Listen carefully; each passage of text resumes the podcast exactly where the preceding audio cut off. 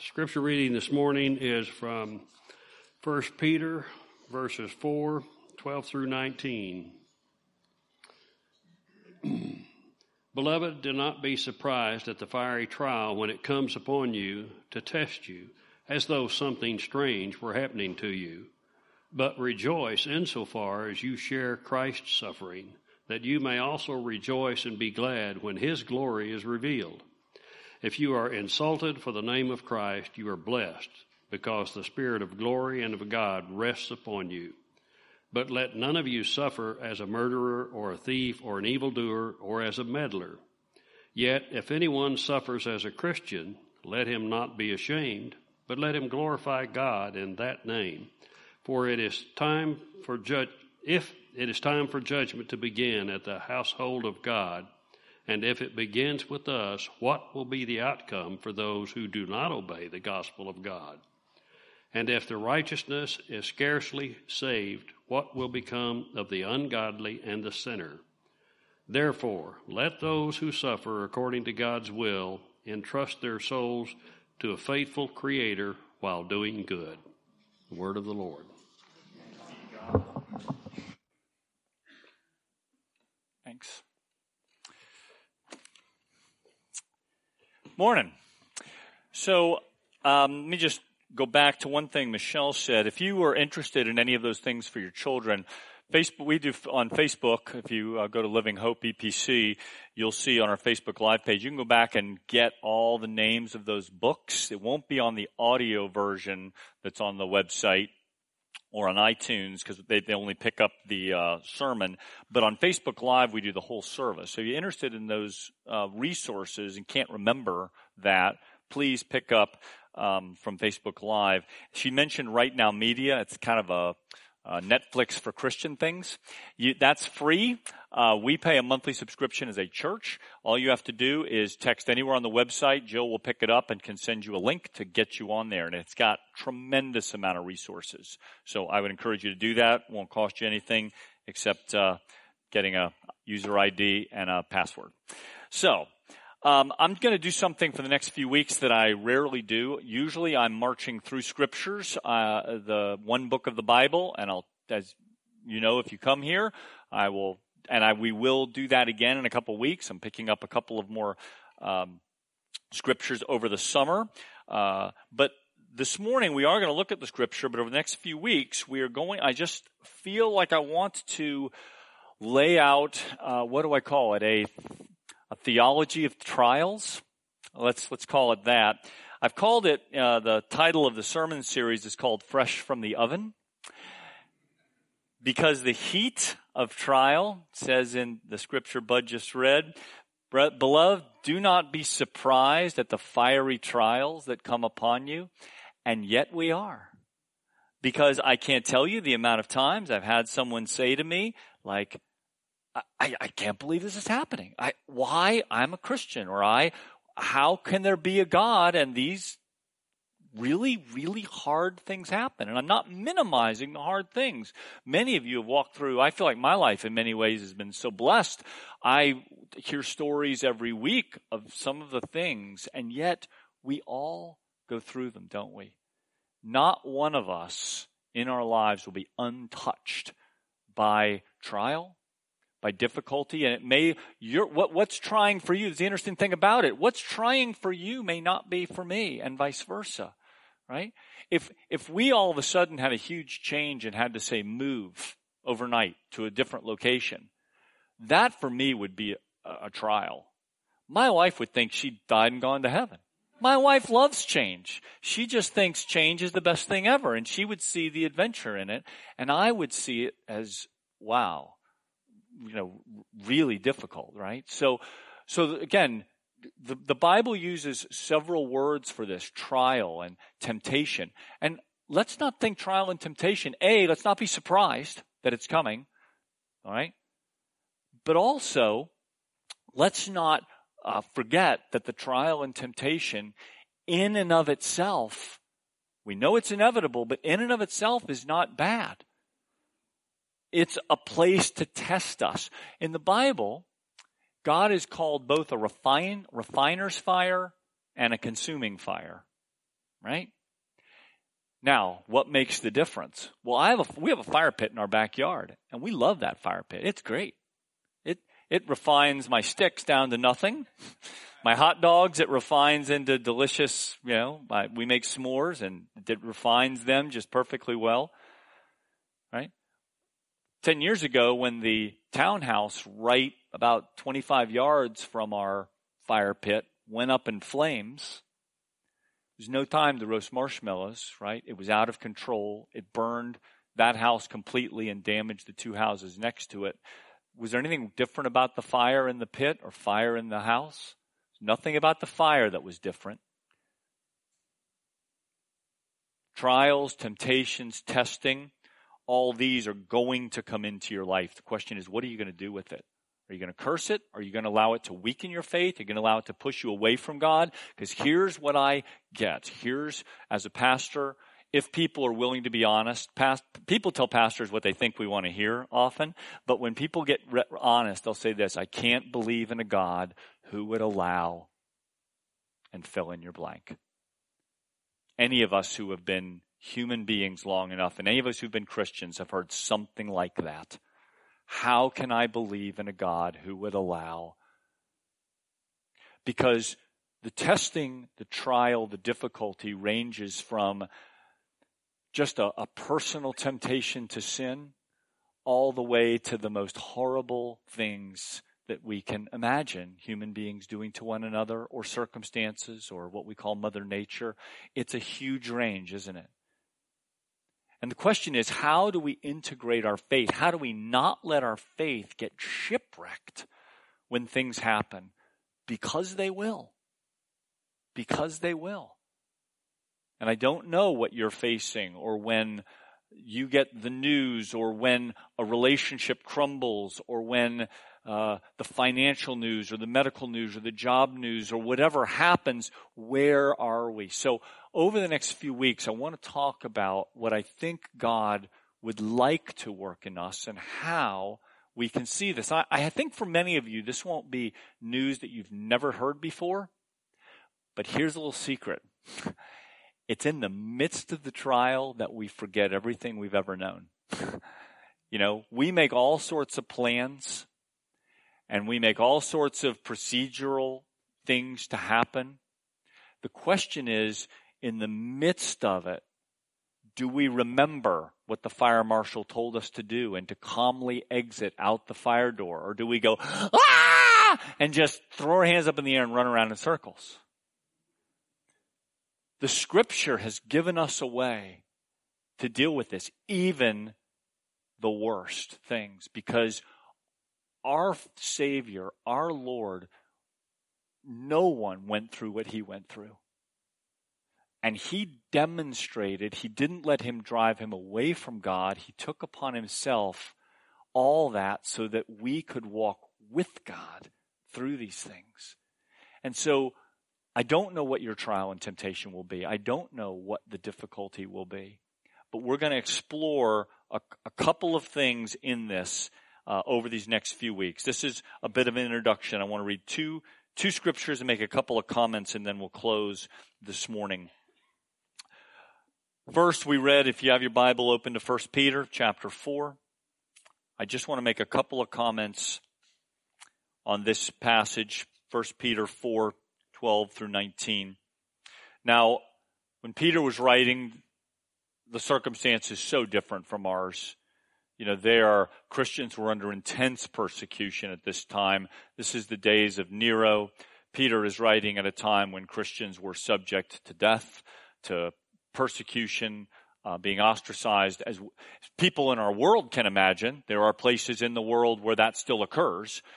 We are in some ways fortunate to have that, and yet the, the words are relevant to us. Beloved, he says, don't be surprised at the fiery trial. So number one, don't be surprised.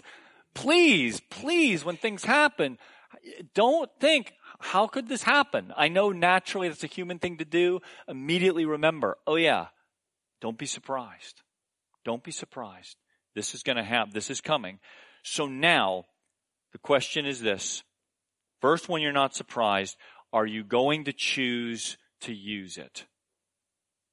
Are you going to choose, whatever the trial, when you get the call, when you get the finality of something that happens that you know is going to be so difficult, are you going to make a faith choice to say, God, I invite you in to this situation to make a difference? Don't know how you'll make a difference at this point, but I invite you so that my faith isn't shipwrecked, but you come alongside me. So here's what Peter's counsel was to people who were in the midst of the fiery trial. Starting at verse 13, rejoice. Oh, let's get real, right? Rejoice insofar as you share Christ's sufferings, that you may also rejoice and be glad when his glory is revealed. So the first thing the scripture tells us to do is we're, we're going to make a choice when things are, are bad, when things are rough, to say, Lord, I rejoice not in the thing itself, not to say, oh, I'm so happy that I'm getting bullied at school. It's just great. I love it. No. What you say is, Lord, now I can understand a little of what you went through because here's an overarching thing, and you hear me say this all the time. The goal of life is not to make our lives so easy and happy that nothing bad ever happens to us. The goal in our lives, we have a very short breath of life to make a difference, to become conduits of Jesus Christ to this world. We are little, if you are a Christian, you are to be a little Christ. And you can't be a little Christ unless you know Him, and you cannot know Him unless you enter into His sufferings. That's what it says if you are unwilling to enter into the suffering of Jesus at any level because we are we are so against pain, we are so against rejection, we are so against being disliked, here's what will happen. You will contort yourself to be liked by everyone. And you'll contort yourself to be liked by this world. And Jesus said it like this, if they hated me, they're going to hate people who follow me. Now you say, well, how could they hate Jesus? He was so loving. He was so kind. Absolutely. How could they? Because darkness hates light. And so how that happens, the mechanism by which that happens, I don't know. But if we will stand up and, and walk in the love that he has for us at some level, he says it is inevitable that you will find yourself in a worse position. You will find yourself suffering when you are completely honest, when you are completely upfront. I have had people, I, I, I, tell you this, and you maybe have this experience too, where you're in a situation where you are completely honest and do what the Jesus thing, and like say report every dollar on your taxes, and the person next to you says, why are you doing that? They're never gonna know. And you're gonna make me look bad. I had this situation. I said, well, it's the right amount. It's the truth. Yeah, but you don't have to. No, I get to. Yeah, but you see, if, if you do that, then that's going to make me, you, you, I mean, you, you're going to do that to me? Um, I'm not doing that to you. You're doing that to you. Rejoice! They hate you! And you share the suffering of Christ. Keep going. You were insulted when you were insulted. If you were insulted for the name of Christ, you're blessed. What? It's the Sermon on the Mount, right? Blessed are you when men revile you and persecute you, say all manner of evil against you falsely. Why? Because we identify with Jesus. The Spirit of glory and then the Spirit of God will rest upon you. I know this seems counterintuitive. Welcome to Christianity in the Bible. It is ultimately counterintuitive. The way up is down. The way to life is death. The way to become happy is to die to yourself and serve someone else. And the world will tell you, you are crazy, and I'll say I'm a Christian. That's just the way it is. All right. Let none of you, but then he says, not every trial is a God thing. Just, I, am just telling you, again, if you smoked, I'm not, this is against you, but I, have had, my grandfather was like, oh, I'm going through this trial. I, he smoked two packs a day for 50 years and he had this trial of, of lung disease. I'm like, well, yeah, but so he says, Jesus says it this way, or Peter says it this way, let none of you suffer as a murderer, a thief, or an evildoer, a meddler. Like if you suffer because of that, we're not talking about that. That is suffering and it has its own consequence and grace. But if anyone suffers as a Christian, let him not be ashamed. Let me just say this briefly. We're living in a world where uh, the, the mood toward Christianity in the last 50 years is changing. Okay? It used to be that we were in, if you were a Christian, and I don't mean nominally Christian in name only, but if you were really trying to walk the things of the Lord, there was something admirable about it. It's moved, in my opinion, uh, it's moved from admirable to accepted, but now so maybe indifferent a while ago, now derision, exclusion, hostility. I think uh, just a wave of culture would say, to the extent we say biblical truth is biblical truth and we stand for Jesus, we should expect, and you know what? Rejoice. The last thing Christianity, the last thing we need as the church is nominal Christians. We do.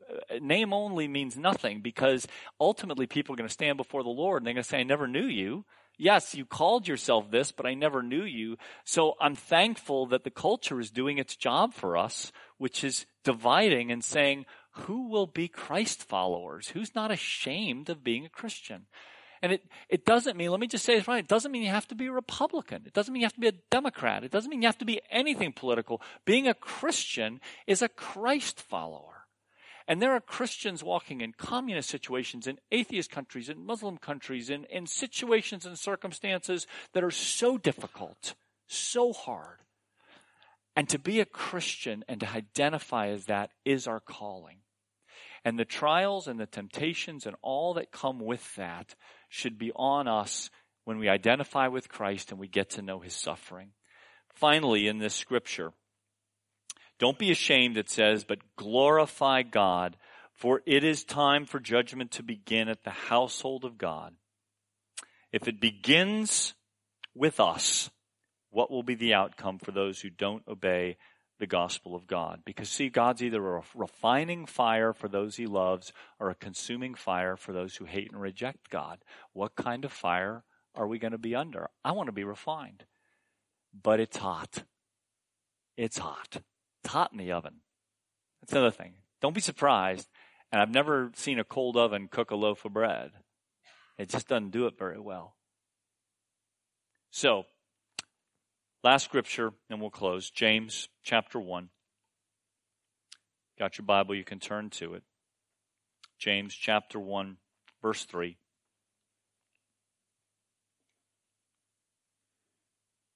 Consider it all joy my brothers, when you encounter various trials, knowing that the testing of your faith produces? Endurance, perseverance, whatever. You know the problem with perseverance? You know, I, I like I go to the gym, work out. You know why I'm really terrible at it? Because I get tired. I get on these machines in like five minutes, I'm really tired. And I stop because who wants to keep doing something when it hurts? I mean, like I'm doing these machines and I'm a few minutes in and I'm like huffing and puffing and it hurts. So like, I stop because that makes sense to me. When it hurts, I stop, right? Runners, right? You run and it starts to hurt and you stop. I said, here's the problem. You won't finish the race, right? You won't finish your Christian race if you stop while it hurts. You won't. I, you you end up nominally Christian. I mean, you may be more Christian than anything else, but you won't unless you persevere. Now, what perseverance looks like for you and what perseverance looks like for me may be really different. Okay? Here's that word when it says trials. It says, let the trials produce endurance. Two words, hypomone means this, to remain underneath hypomone, remain under. Endurance, steadfastness, patience, waiting, perseverance, all those things. We're going to look over the next few weeks at some of these words for trials. It's fire, it's squeezing, it's, it's hard, hard things. And I don't mean to make light of any of it. But that our faith either becomes a lifeline and a conduit. It's the rope we hang on to that's never breakable or we let go because it hurts and we say, well, I just can't do it. And what happens is we lose the one thing that grants us salvation.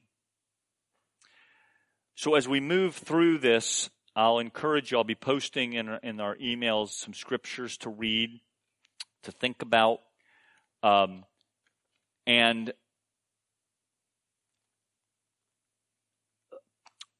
I just want to share with you a story. When I was up till the time I was about 26 or so, I um, I was a, a, Christian. I'd become a Christian at 18, and by the time I was 26, I was a I was a progressing Pharisee. I was I was a really good I was a pretty good Pharisee too. And what I mean by that is I felt that I had done everything right. I I felt that I'd made good choices from the time I'd been a Christian on. Beforehand, you know, I drunk a little bit, I'd done some things I shouldn't have done, but I asked forgiveness and so it was all good. And then the next 8 years I'd sort of I'd been, you know, successful in my job, successful at college, um, done everything right, and so things were really going swimmingly. You know, bank account was full, um, you know, just doing really well. And at 26, I kind of crashed and burned. And I won't go into all the details, but many of you know, and, and just sort of, it just was a, a, a public crash and burn. And some of my own doing and a lot of other people's doing that came upon me. And so there was this point where you can call it whatever you want trial, temptation, whatever. And question was for about three months, it was, do I choose to use this or do I just say, just bag it? If it went this badly and I was trying to follow the Lord, then he, you know, because God is not going to fit into my theology. He's not going to fit into your theology. I don't care how he's, he's bigger than your theology. I mean, I don't mind telling you I'm charismatic, I'm reformed, blah, blah, blah, but he's bigger than all that. He is. He'll break through whatever your theological constraints are. And he'll break through it through trial. And he'll break through it through fire. And he'll consume the parts of you that are not meant, were never meant to be you, but have been contorted by sin. Or you will hate him and you will turn and, and, and, and you will not walk with him. Well, anyway, so about three months into this, just this kind of laying on my face saying, how could my life have gone so terribly wrong? The, the first word I'd really heard felt I'd heard from the Lord in so long was let's begin to understand grace because you thought you deserved my love and and I, and I was so this is my version of what I felt God was saying is that you were so lucky. God you were so lucky that I was on your team. That was sort of the idea. God said you don't get it. You don't get grace because I was, I was so broken. And thank goodness I didn't go into the ministry prior to that because I would have been the best Pharisaical minister ever. Do the right thing, obey all the rules, God will love you, and things will go right. When trial and temptation and fire come, it is the grace of God and understanding that it is undeserved. And this began to shape my life in a completely different way and took me on a completely different path. I can tell you honestly, it was hard to rejoice in the trial when it was happening. I wish I had the maturity to do so, but at 25, I didn't have the maturity to rejoice in it. I rejoice in it now, not for what happened, but what it produced. Let's choose to use what God brings in our lives to shape us because this life is not all there is. And we've got a few short breaths. Life is but a breath. And you have a few breaths to honor Jesus and you will not, you cannot imagine the reward waiting. Eye has not seen nor ear has heard what God has prepared beforehand for those who love him. Let's pray. Lord Jesus, would you teach us how to use trial, how to use temptation, how to use the opportunity for perseverance, Lord, to shape us into the kind of people who would await your coming, who would love you, and who would make a difference on this earth. So, Lord, as we explore some passages about this, because you've said a lot about it, open our eyes, open our mind, and prepare us so we're not surprised at the fiery trials, Lord, but we find you walking with us as we've invited you in. In Jesus' name we pray. Amen. Would you stand with me, please, as we worship?